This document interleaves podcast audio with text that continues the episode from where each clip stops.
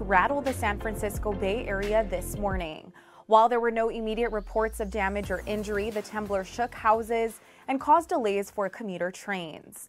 The U.S. Geological Survey said the quake struck at 1142 and was centered 12 miles east of San Jose at a depth of about 4 miles. A 3.1 magnitude aftershock followed about five minutes later. People reported feeling the quake as far south as the Big Sur coast, which is 75 miles south of the epicenter. Lucy Jones is a veteran California seismologist. She told a local news outlet that the quake happened on the Calaveras Fault. It is one of the eight major faults in the Bay Area and, according to Jones, typically has smaller earthquakes. More today on the school shooting in St. Louis that killed a 15 year old girl and a teacher on Monday. Police say 19 year old Orlando Harris was armed with an AR 15 style rifle when he entered Central Visual and Performing Arts High School and began shooting. 10th grader Alexandria Bell and 61 year old physical education teacher Jean Kuczka were killed and seven students were wounded. Police arrived at the scene 9:15 Monday morning, 4 minutes after receiving a call about an active shooter. They located Harris at 9:23 and killed him in an exchange of gunfire. Harris brought what appeared to be more than 600 rounds of ammunition into the school, some loaded into nearly a dozen high-capacity magazines. Harris, who graduated from the school last year, left behind a handwritten note with his explanation of the shooting. In it, he said he had no friends, no family, no girlfriend, and lived in isolation. He called it the perfect storm for a mass shooter.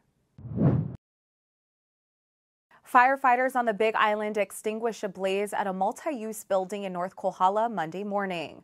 Fire crews responded to a call of black smoke on Old Coast Guard Road at about 8:55.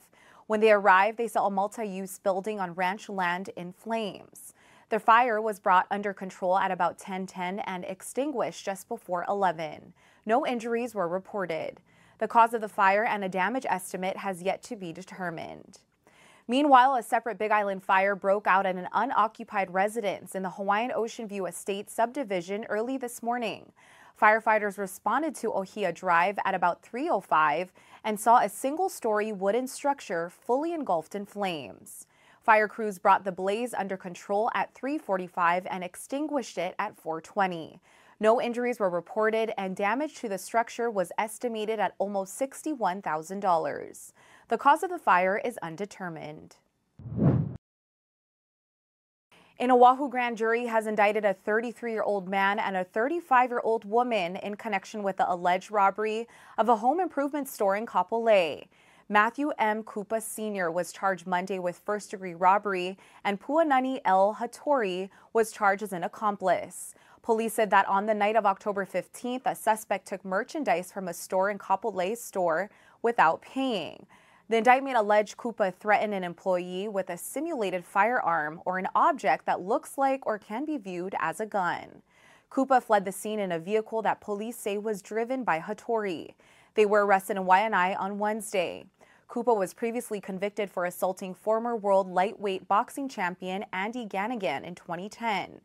Ganigan suffered severe brain damage and needed around the clock care until his death in 2012 at the age of 59.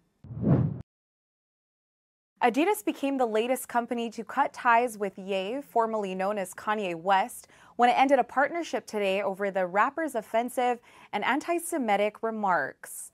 The German sportwear company said it expected the decision to erase nearly $250 million from its bottom line this year. Adidas put the lucrative sneaker deal with Ye under review earlier this month after he was suspended from Twitter and Instagram for posting anti Semitic messages. He also recently suggested slavery was a choice and called the COVID 19 vaccine the mark of the beast. Along with Adidas, Ye's talent agency dropped him, and the Balenciaga fashion house cut ties with him last week.